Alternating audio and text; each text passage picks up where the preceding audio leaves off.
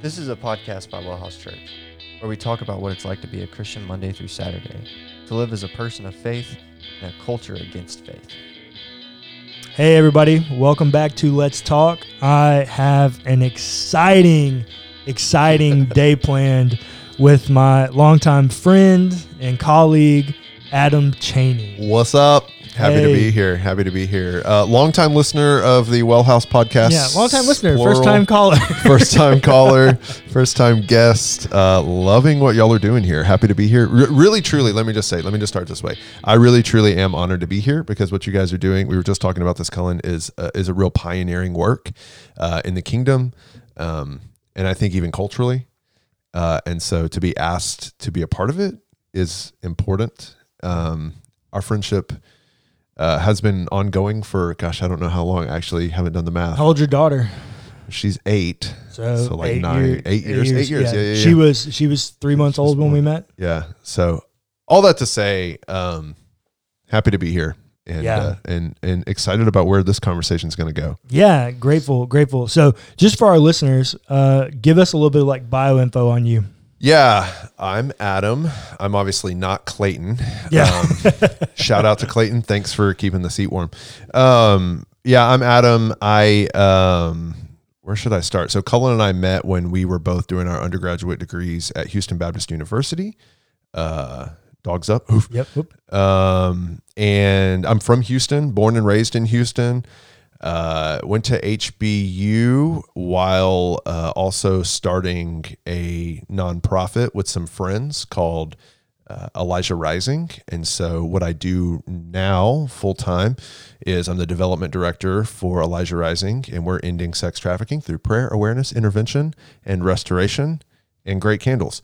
Um, but after I graduated from HBU, I went on to Truett Seminary in Waco, Texas, uh, for four years and loved that experience. Um, I'm very happy that Cullen is also a Truett student. Uh, but while I was while I was at Truett in seminary, I pastored First Baptist Church, Riesel, Texas, which is a small community of about a thousand outside of Waco, and lived there. Uh, our second child was born while we were there, and um, it was a great experience. Learned a lot.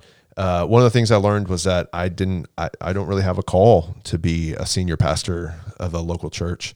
Um, and so came back to Houston, which is where all of our family and friends um, were. And that's when I, I came back to Elijah Rising. I was on the original team that formed Elijah Rising, left it to go to Waco, came back. Now I'm back at Elijah Rising. So I could say a lot more. I don't know what yeah. else. No, that's great. That's great. Yeah. So while I stuck around at HBU to do uh, my first master's, Yeah. uh, Adam went away to Truett and put a little bit of distance uh, geographically Yeah. on our friendship, but never, never failed. And uh, Yeah. Well and said. so glad glad for him to be back in Houston. We get to hang out a whole lot more, and uh, love the work that they do at Elijah Rising. Yeah. Um, so yes, with that being said, Adam has two theology degrees. Indeed. Uh, I have two, working on a third. Um, and we are both very involved in culture and politics Yeah. and how that shapes uh, Christian worldviews and the way we interact in culture uh, in light of faith, which is what this podcast is. I was going to say. I, I think you just introed the podcast. Like, Yeah. That's what this is. Yeah. It is. And so that's why I thought Adam was a great person to come on and talk about this. And specifically, the topic that we want to talk about today is deconstruction. Yeah. Great topic. It it really is, and I think so. This is one thing that I love about Wellhouse is we have created a place that is theologically conservative Mm. while being socially progressive. I love that. Uh, that doesn't exist Yeah. yeah. in the local church at, at large. Well, it's a middle ground that's uh, almost impossible to maintain because often you're attacked from both sides. Right. Yeah. And so, uh, but with that, one of the things that I've realized is being in this space, there's a lot of things that come to light that you don't notice being on Oh. either of the ends of the spectrum. And one of them is we as the church have not done a good job of giving people space to doubt. It's true. Uh, which is what a form of deconstruction is is the need to doubt yeah. and deconstruct in order to reconstruct. Yeah. And I, I'll say it again. Hillary McBride on the Liturgist podcast, she talks about this. Dr. Hillary Yes. McBride. If you believe the same thing at 28 that Yeah. you believed at 8, that is unhealthy for development.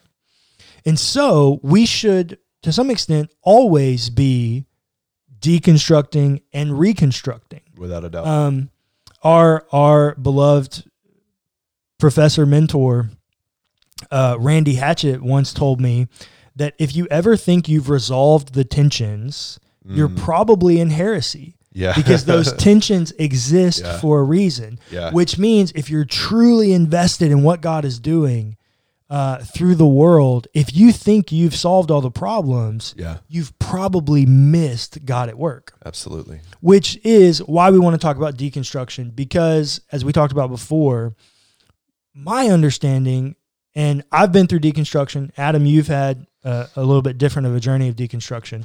But my understanding of deconstruction is nobody actually deconstructs faith the system. Most people are deconstructing the way people of faith have acted Yeah. in the name of faith.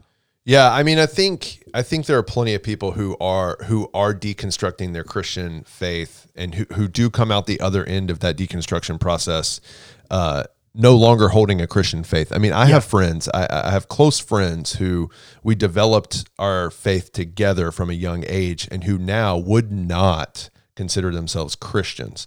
Now, it doesn't necessarily would they consider themselves people of faith well, they would they would definitely consider themselves people of faith, um, but they are defining terms differently. Yeah. So I think the one of the first notes I just want to make here is when it comes to the conversation of deconstruction, two things. First, uh, even the conversation about deconstruction is really scary for some Christians, for many Christians, because it's like a dirty word. Like, um, well, that must mean that like you don't love God or trust Right. God anymore, which gets to your doubt point, which we'll come back to. Um, the, the second thing is like, so I just want to say, like, I don't think deconstruction is a scary thing. Um, and the way that you framed it just now, like as a as a growth, uh, I, I think you said needed growth Yeah. uh, is well said, and I agree. The other thing too is that so much of the Christianity that was handed to me, right? Because our faith is handed to us. Oh, absolutely. Nobody develops their own faith in a cave unless you're a desert father, right? Yeah. And that, right. Most of you, your listeners, are not You're that not. person. Yeah. And we we talk about that often in here, and we get comments oftentimes that we're critical and of fundamentalism. Sure. And it's not necessarily that we're I'm critical of all expressions of faith, even my own. That's just who I am, and I think that's healthy for growth. I think that's healthy too. But I'm critical of fundamentalism and I talk about it so much because it's the faith that was handed to me. Oh, I see. Ah, I see. I grew up in fundamentalism. so it's a personal critique. yeah, it's a personal critique and Yeah. it's what I have deconstructed from. Sure. Yeah, I mean, I don't know that I was handed fundamentalism. Um, I think that I think the Adam of today would look back on the faith that was handed and maybe call it fundamentalism, it reaction Oh, as a okay, reaction. yeah, you know, what I mean? uh, I think understanding what true fundamentalism is, I don't think that's really the faith that was handed to me. But kind of back to what I was saying, like I, everybody has been handed down a faith. Like you've been given a script. You were raised in some sort of household. Like even if that was not from your parents or from some uncle or grandmother or something like that, you were handed a faith that you learned and you developed over time. At a certain point though, in your maturing, you start to have questions. Like Ezra is not asking the questions today that she'll ask in 10, 15 years, right? Right. Which is to the, you know, Hillary McBride quote. There has to come a point, I believe, in every person's faith journey where you have to doubt. And this is what I tell people when they ask me about my deconstruction journey, which I, I'm happy to share more about the details of my own personal journey. Here's what I say to people I've come to a point at 33 years of age, having two theology degrees from well known, established institutions. I'm very proud of my, my professional theological education and training. I spent eight years as a pastor. Uh, I've read the Bible through and through multiple times, taught on it, preached a thousand sermons. I I am to the point now where I think the doubt and the darkness is your friend. Yeah. It scares so many people to to the fundamental fundamentalism thing. So many um, Christian traditions, structures, and systems fear the doubt because it feels like this single thread that if I pull it, hit the mic. That if I pull it, everything unravels. Yep. That may be the case. That does happen for some. But I pulled that thread. and I'm even getting a little emotional thinking about it now. I pulled that thread. Some scary moments were had, but I believe that I am more aware of, in tune with, and confident in my faith today than I ever have been in 33 years of life Yeah. because I made friends with the doubt and the darkness and I wallowed in it for a while, a couple years. Um and I have come out the other side of it with, I was going to say with less doubt. I don't think that's true. With more confidence and strength than I've ever had before. Yeah, I think you know we we don't do a good job of understanding that because in in a lot of churches when you begin to say that you have doubts, Mm-hmm. people have made up in their mind that that somehow means you no longer have faith. Well, and that they have to somehow mitigate that for you. Right, that that it's now a problem that Right. they need to fix, Got to solve it. which ends up hurting people more. Yeah. Because when we try to project our own anxieties of doubt onto someone else, we're giving them an answer they didn't ask for. Yeah, it's well said. They need to wrestle with that. Um, and, and I don't think that this is just my understanding. When we don't allow people to doubt, they run from faith because Yeah. they couldn't doubt. And so I was talking to a pastor the other day, and he's like, Well, I never get to challenge my people because they just want to be encouraged. Yeah. And I was like, They want to be encouraged because you didn't give them a space to doubt. Yeah. They they have questions that they haven't been given space to doubt and wrestle with those. And so they need to be constantly encouraged because if not, they're just wallowing in their doubt Yeah. that they haven't wrestled with. They haven't come through on that other side. Well, let's just be honest. Like, so much of Christianity is a mystery. Oh yeah. Like, we can stand up in front of congregations and we can tout degrees and we can experience, etc. And we can say that, like, we have invested in the faith so much that we have a lot of answers. But here's the truth. Okay, hot take. Most of this stuff we do not know. Oh no. There's so much mystery, which makes Christianity so beautiful. But you got to get to the place to where you're okay with that. You're okay with the tension. Well, we're we're products of modernity and we don't like mystery anymore. Yeah, we're like we everything has to be objectively proven. Yeah. And here hot take, that's not possible. No. I mean some things, right? But Yeah, like but when you're talking about I love this analogy from C.S. Lewis that that we're a line trying to explain a cube. Yeah, well yeah, yeah, yeah. if yeah. if we if if the Bible is the record of the revelation of God and his work through history, then it is virtually impossible for us to fully understand and comprehend. yeah. I remember Right. my deconstruction began. So I'm a history buff, um, and I'm kind of a political buff, and I'm I'm a nerd in all of those realms. You are a nerd. Yeah, You are I, a nerd. yeah, I know. Uh, our people know it too. It's okay. Um, but with that, I began to wrestle with this question. So mine is the anomaly that mine actually did arise from the theological system that I was given. It wasn't Sure. how I saw people of God act. That Yeah. came in at a later point, but my deconstruction began when I had to wrestle with this question. How can a God that is wholly good, H O L Y and W H O L L Y, Yeah. and all powerful allow the Holocaust. Yeah, right. The problem of evil. So for me, it was if God truly is this, Mm-hmm. this God that I've been given, I came to a point where the answer that I was receiving, which is the Bible says, Yeah. was an insufficient answer. Yeah. And so I had to go outside of my tradition and deconstruct what had happened in order to get a like something that I could come to terms with of that answer. Yeah. Uh, because for me it's just it, it it doesn't compute that a good God that is also all powerful Yeah. is capable of allowing genocide. Mm-hmm. So with that, I think deconstruction happens for different people at different times, and I wish we got a better record of it. Um, but the Apostle Paul goes through deconstruction Yeah, you know, I've never thought about that, but it, when absolutely. when in Acts eight when he has that encounter with Jesus, the Mhm. voice of Jesus. When he has that encounter, it says he goes away and goes to Achaia. Like there's Yeah. something happening there. Right. And it's like we show up and it's like 10 years later. It's a different dude. He's totally different. He's been studying, he's been reforming, he's been deconstructing what he knew about the the faith of Israel Yeah. into how Jesus fits in. Yeah.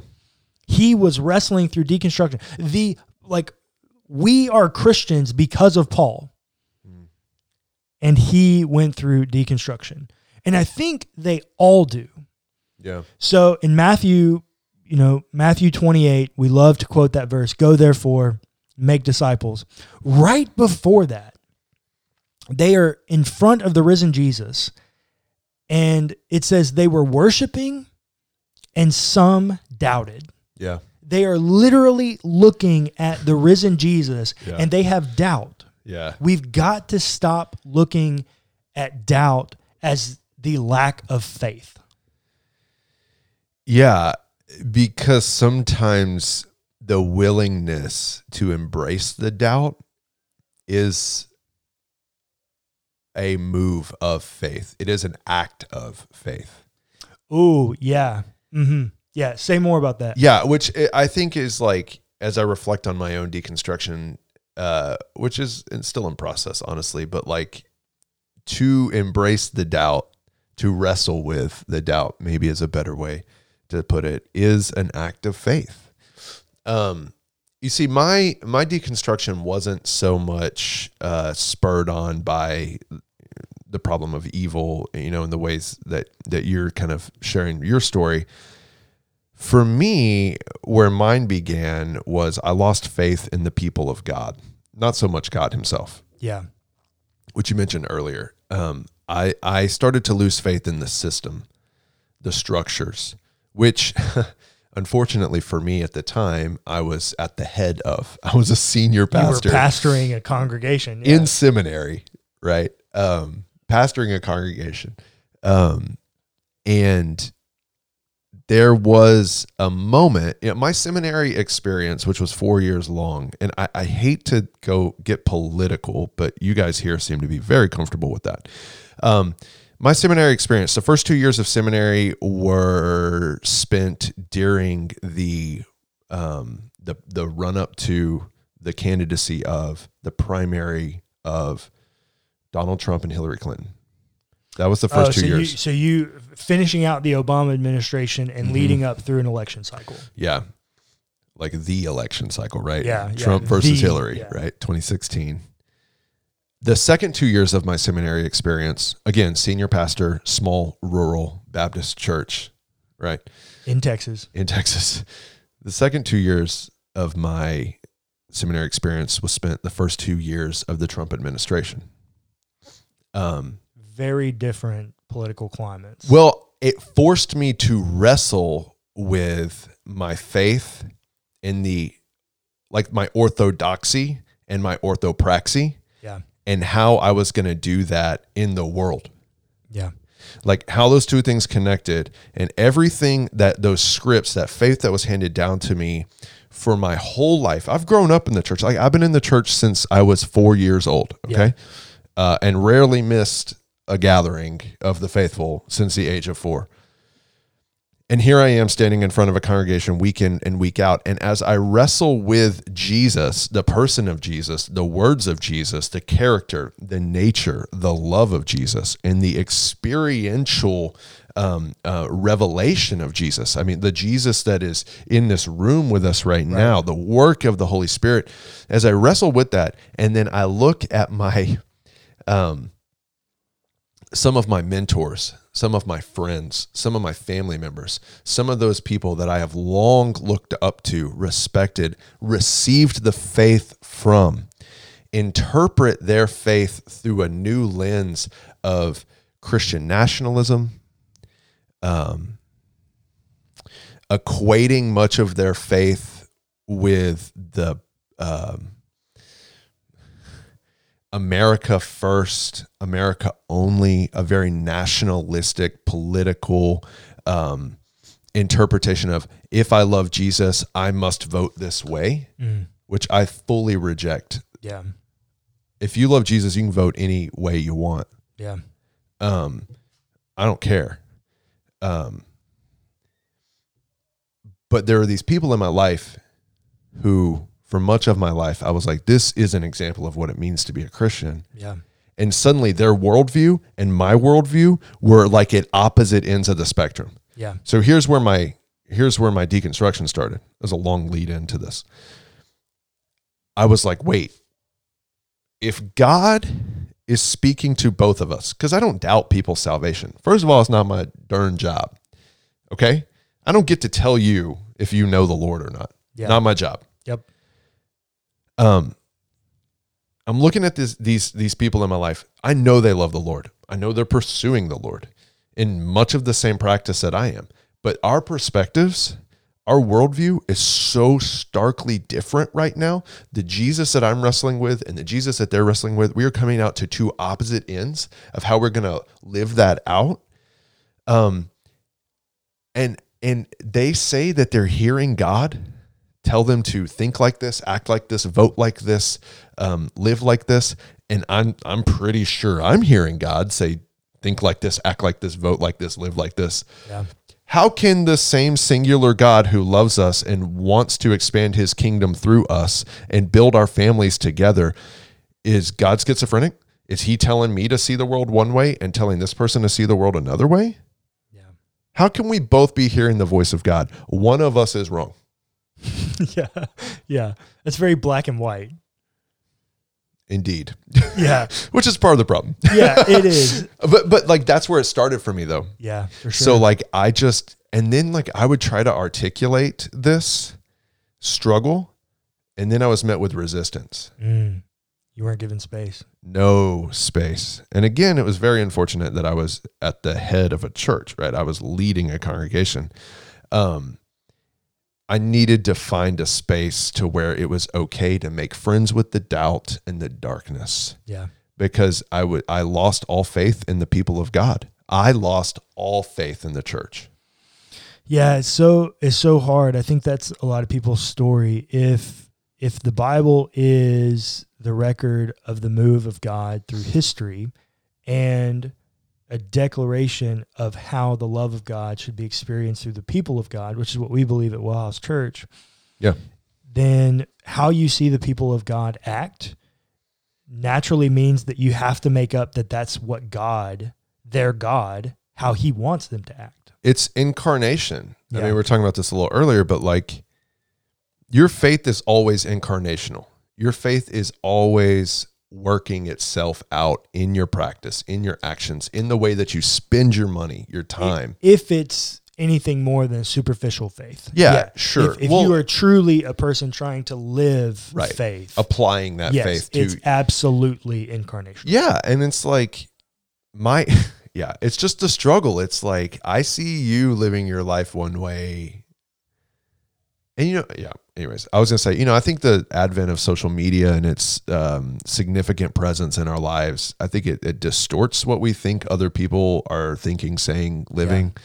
Um, but it plays a significant role. And so, I mean, there are multiple times, I mean, even to this day, where people tell me I'm not a Christian anymore because of the way that I see the world, despite literally every day of my life living sacrificially for the the marginalized, the the oppressed, the least of these.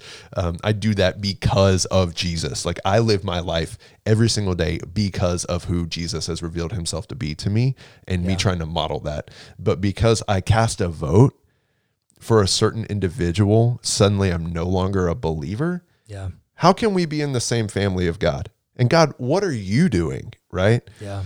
And so that really did lead me to this place to where I thought, well, maybe God's not real. Maybe this whole narrative, this whole revelatory narrative is just myth. is all myth. Um and that ended some relationships. That scared some people in my life. It scared my wife, who I'm sure will watch this at some point. She's probably thinking to herself right now, "Oh God, what's he going to say?" But um, I mean, it caused some significant struggle in our marriage Yeah. because I was at a point to where I was like, I never want to step foot into a church again. Because at this point, like I'd left the pastorate and I was moving on to other things. I was like, I'm never going to church again. I mean, I told you this. Yeah. Um, We were we were sitting at a, a bar and you're like, dude, I'm I'm out. I'm done. I'm done with Christianity. I'm done with evangelicalism for sure. Uh, I'm done identifying this way. I'm done trying to live like this. Um, uh, Jesus, I believe the historical record of like a man, um, you know, in ancient Palestine. yeah. Well, nobody. I mean, we have Yeah, we know that number real. of records that Yeah, record right. that. Yeah. Like I can't deny that fact, but like all this mess that has been handed down to me in the faith, I'm out. I'm out because the because the end result has been pain and trauma and alienation and just mean, just meanness. yeah. And um so I got a therapist. Hey, you can have Jesus and a therapist. I'm telling you, man. We talk about therapy on all of our podcasts all the time. All of our leaders of Wellhouse all have therapists, believe in therapy, constantly Yeah. pursue therapy and mental health. It like no shame. We Yeah. got to get rid of the shame around that. Oh, there should be no shame. Unfortunately, much of the church is uh, responsible for the shame. Oh yeah, absolutely. because i if if somebody has mental illness, they're demonically oppressed. Well, it's back to the like, well, doubt and lack of faith and Yeah. demons and all this stuff and just terrible narrative around it. terrible narrative. But like, I got, I got a therapist. I fortunately, my wife and I have really open communication lines. It's been, you know, very important to us since our dating years. We had really in depth, hard, difficult, but important conversations about this stuff. Um, and I intentionally started trying to find other Christians in my life who felt what I was feeling, who saw what I was seeing, who struggled the way I was struggling. And I tell people now, like, because it's interesting. I have this conversation with people a lot about my deconstruction. It's like, I tell people often, it's like, I realize now that I'm not in that dark place anymore. I actually never doubted the existence of God. I don't think I ever lost my faith. Oh, so you never you never had the like well God's not real. I, I tried to go there, but never could get mm. there, if that makes sense. Okay. I totally lost my faith in the people of God. Yeah. And so when I came to that realization in the deconstruction process, I said, okay, fine. Let me go look for like God, okay, I believe in you. There's I still again, two theology degrees. I still have a lot of questions Oh yeah. about theological systems that I've adopted. But I said, well, let me go see if I can find some other people of God, some other Christians who um don't hate me, Yeah. who can accept me Yeah, and yeah. give me that space yeah. to have these hard conversations. And you've been one of those people, thank God. Um, and a number of a number of others. Fortunately, I work for an organization where it is a very safe group of people. Yeah. Elijah Rising is a very diverse group of people. Uh, I mean, socially, politically, uh, in many, many, many ways. But it's safe. Like nobody's Yeah. like, well, you're not a Christian anymore, you know. Um, so, anyways, I feel like I'm rambling, but Yeah, no. it's been a lot of my personal experience. I think that and that's one of the things that is important to me because I actually got to the place where I was like, God can't be real. Yeah, yeah. Um, A lot of people do. A lot of millennials do. Yeah, and I the crazy thing is, um, IVP just put out a book not too long ago called "You Found Me," Mm.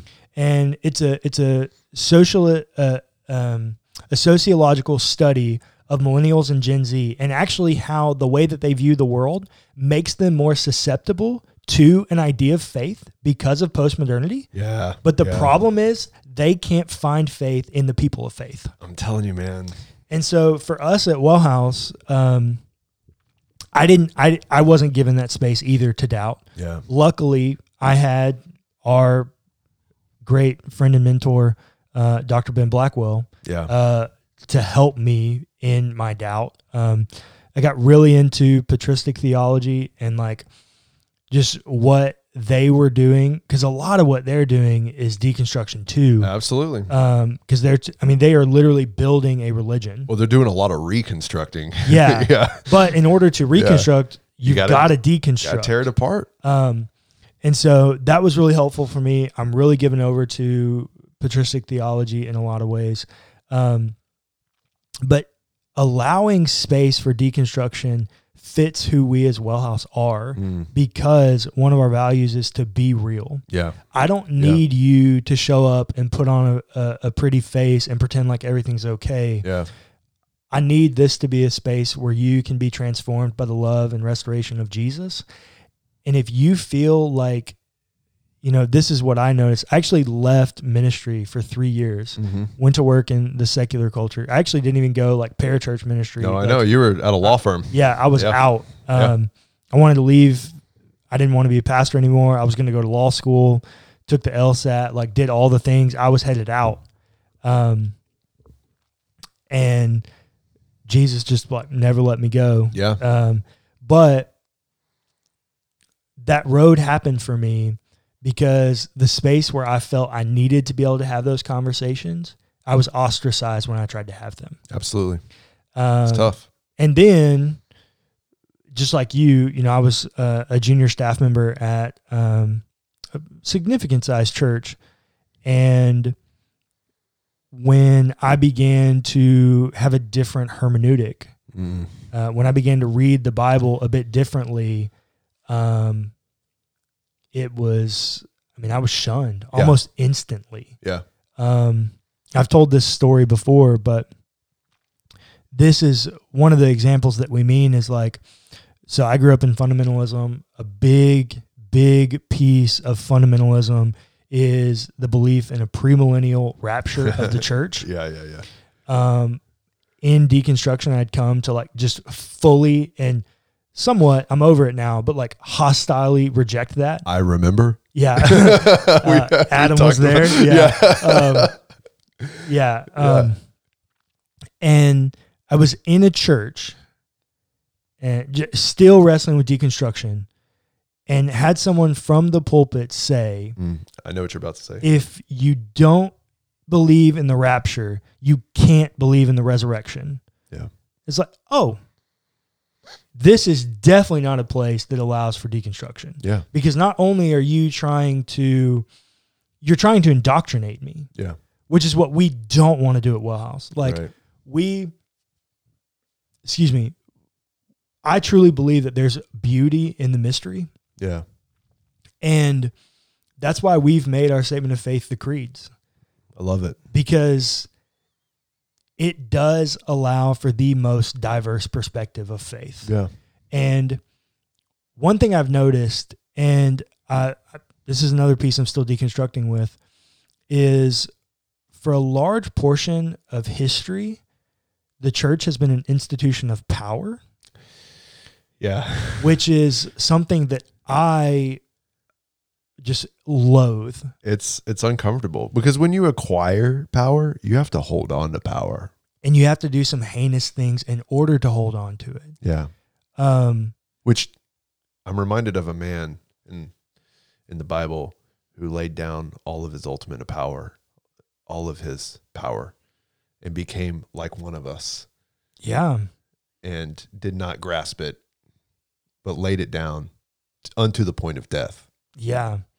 And even so that's a very like theological thing that Paul's doing there in Philippians 2, but even amongst his peers, Yeah. he takes off his outer garment, taking on the look of a slave to do a slave's work in washing feet. Yep. Um, literally 100% rejection of power. Yep. And yet it seems to be the thing that we pursue most. It's the thing we fight for. It's the thing we fight over. It's the thing we. It drives our economics. It, I mean, it, all the things. And the church, as long as the motivation of the church is to maintain power in society and in culture, and to do that through structures which demand an economic system uh, remain in place to fund it above and beyond need, Yeah. we will victimize the communities that we're in. Oh yeah. It is not the way of Jesus, in my opinion.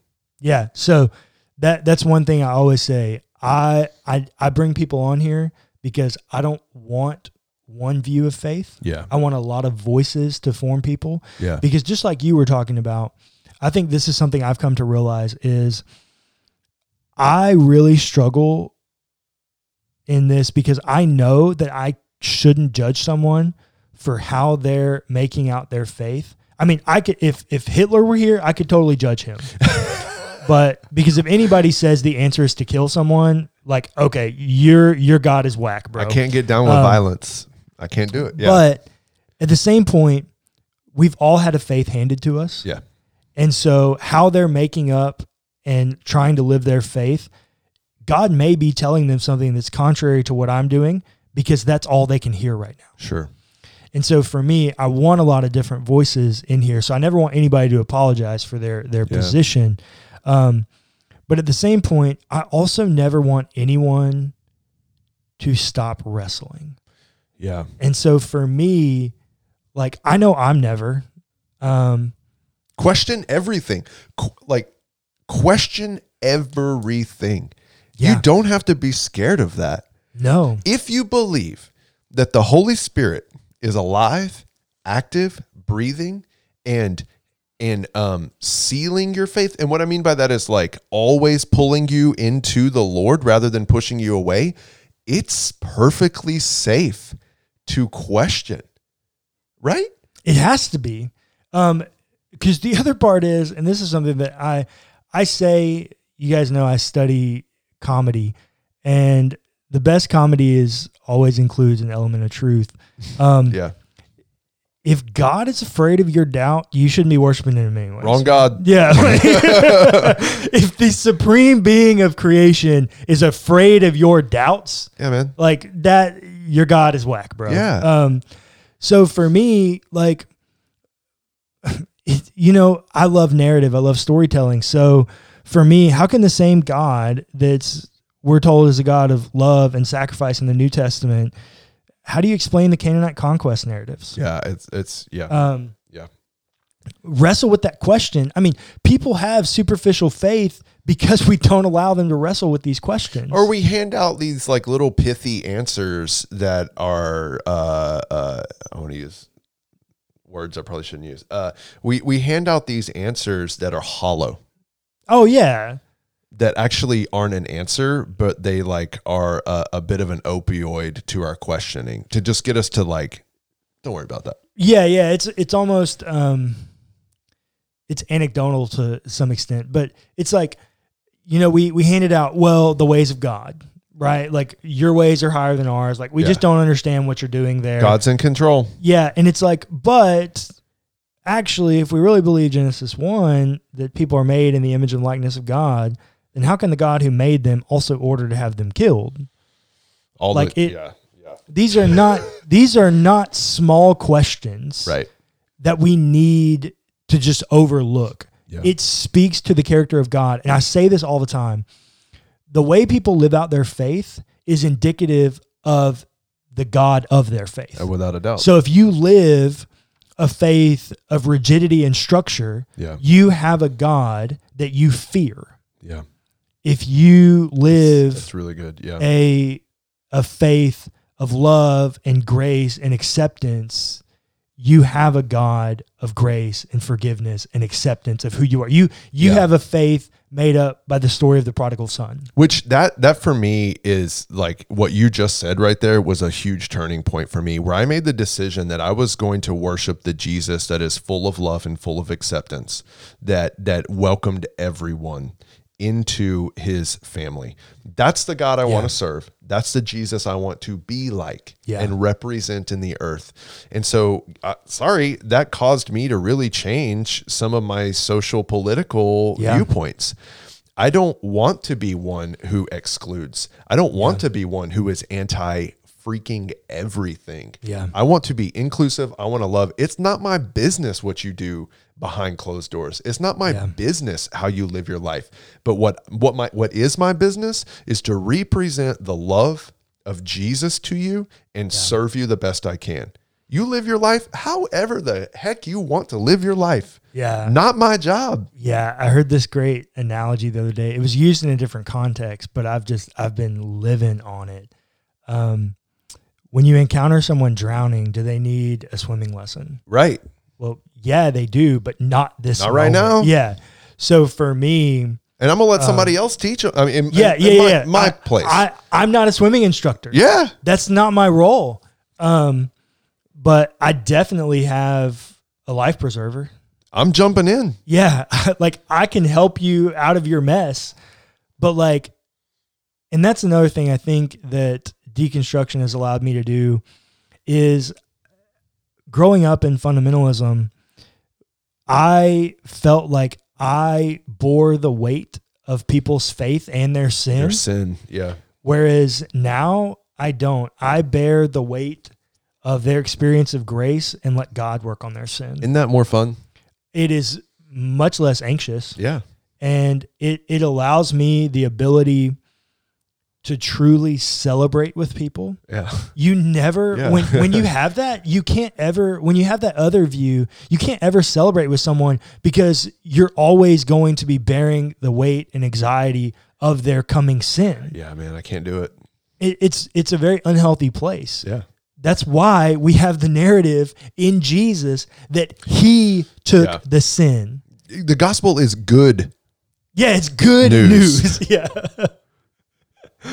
Our, a friend of ours, Josh Hilburn, I mean, one of the things I always hear him say these days is like, dude, if you're not representing, like, if, if the gospel isn't good news, you're not like quit. Like, just stop it. Just oh, stop it. because you're not you're you've missed it. What are you doing? Yeah. You're wasting your time and causing yourself grief. yeah. Oh, that is Like if your if your message isn't goodness, mm, what is the point? yeah. Is it the gospel? Yeah. Is it the evangelion of God? Mm. Right. And so that's just like that's where I'm at at the other end of my I keep talking like deconstruction's over. It's not. But like that's where I am today. It's like and why I can say that I'm more confident today in my faith than ever before because you know what? I got one goal. Be good news. Yeah. That's it. I'm not going to be negative news. Yeah. Now, some of my closer closer friends will maybe listen to this podcast and go, "You're the most negative, Nancy. You're the most crisis." Yeah. because I'm also a, a, a- political nerd. But um, but you know, that's my own working out of my own anxieties, and also why I have a therapist. But like, that's our job, man. And I see that here at Well House, where the sermons and the podcasts, it's creating a space and it's communicating a message of like, look, you are welcome. You on the left, you on the right, you in the middle, you on on a plane that we haven't yet identified. Yeah. Yeah. like you're all here. you existentialist. Yeah. Yeah. whatever. Come on in. Yeah. And we need more of that because here's why. And I know we're going long on the podcast. Here's why. Because the church is losing a generation, mm-hmm. multiple generations, I think, at this point. Yep. It millennials are evacuating the churches. Yeah. Zoomers aren't even coming. Yeah. They're not even establishing the relationship that you and I. It may not have been a great foundation from the beginning, but you know what? It was something. It was a foundation, wasn't it? Yeah. We are losing generations because we're equating our faith with something that is not good news. We're equating our faith and our Christian practice with something that is more uh, nationalistic, Yeah. more politically oriented, and less about washing feet. Yeah. Less about a reality of the kingdom of God. Yeah. Um, so I will I will end with this metaphor here. Um, deconstruction is vitally important because, like we talk about, faith has a foundation, um, and upon that foundation we build something. Mhm. We can add on to that to what's already built. Yeah. But as we continue to add on, there's going to come a point where it's no longer functional. Yeah. Yeah. It's been added on and added on and added on to that it no longer serves uh, a purpose in its original intent because it's so different than what it originally was. Yeah. And there comes a time where we have to tear it down Mm. to rebuild under our new understanding what we can live in. Yeah. Um, and so if you've listened to 45 minutes of this and you're like, yes, I need that space, please reach out to us at Well House. We are currently in the process of designing a deconstruction support group that we want to have for people to come in and we want to provide space for people to wrestle with these questions. If you attend one of our gatherings, you know that every sermon invokes questions. It it's designed for us to do this wrestling together, to hear other voices, uh, and see how God is at work in other people. So if this is you, please reach out to me. You are valued and your voice is valued. I'm not afraid of your doubts. God's not afraid of your doubts. They're healthy. Amen. Thanks for having me on the podcast. Absolutely, man. Thanks.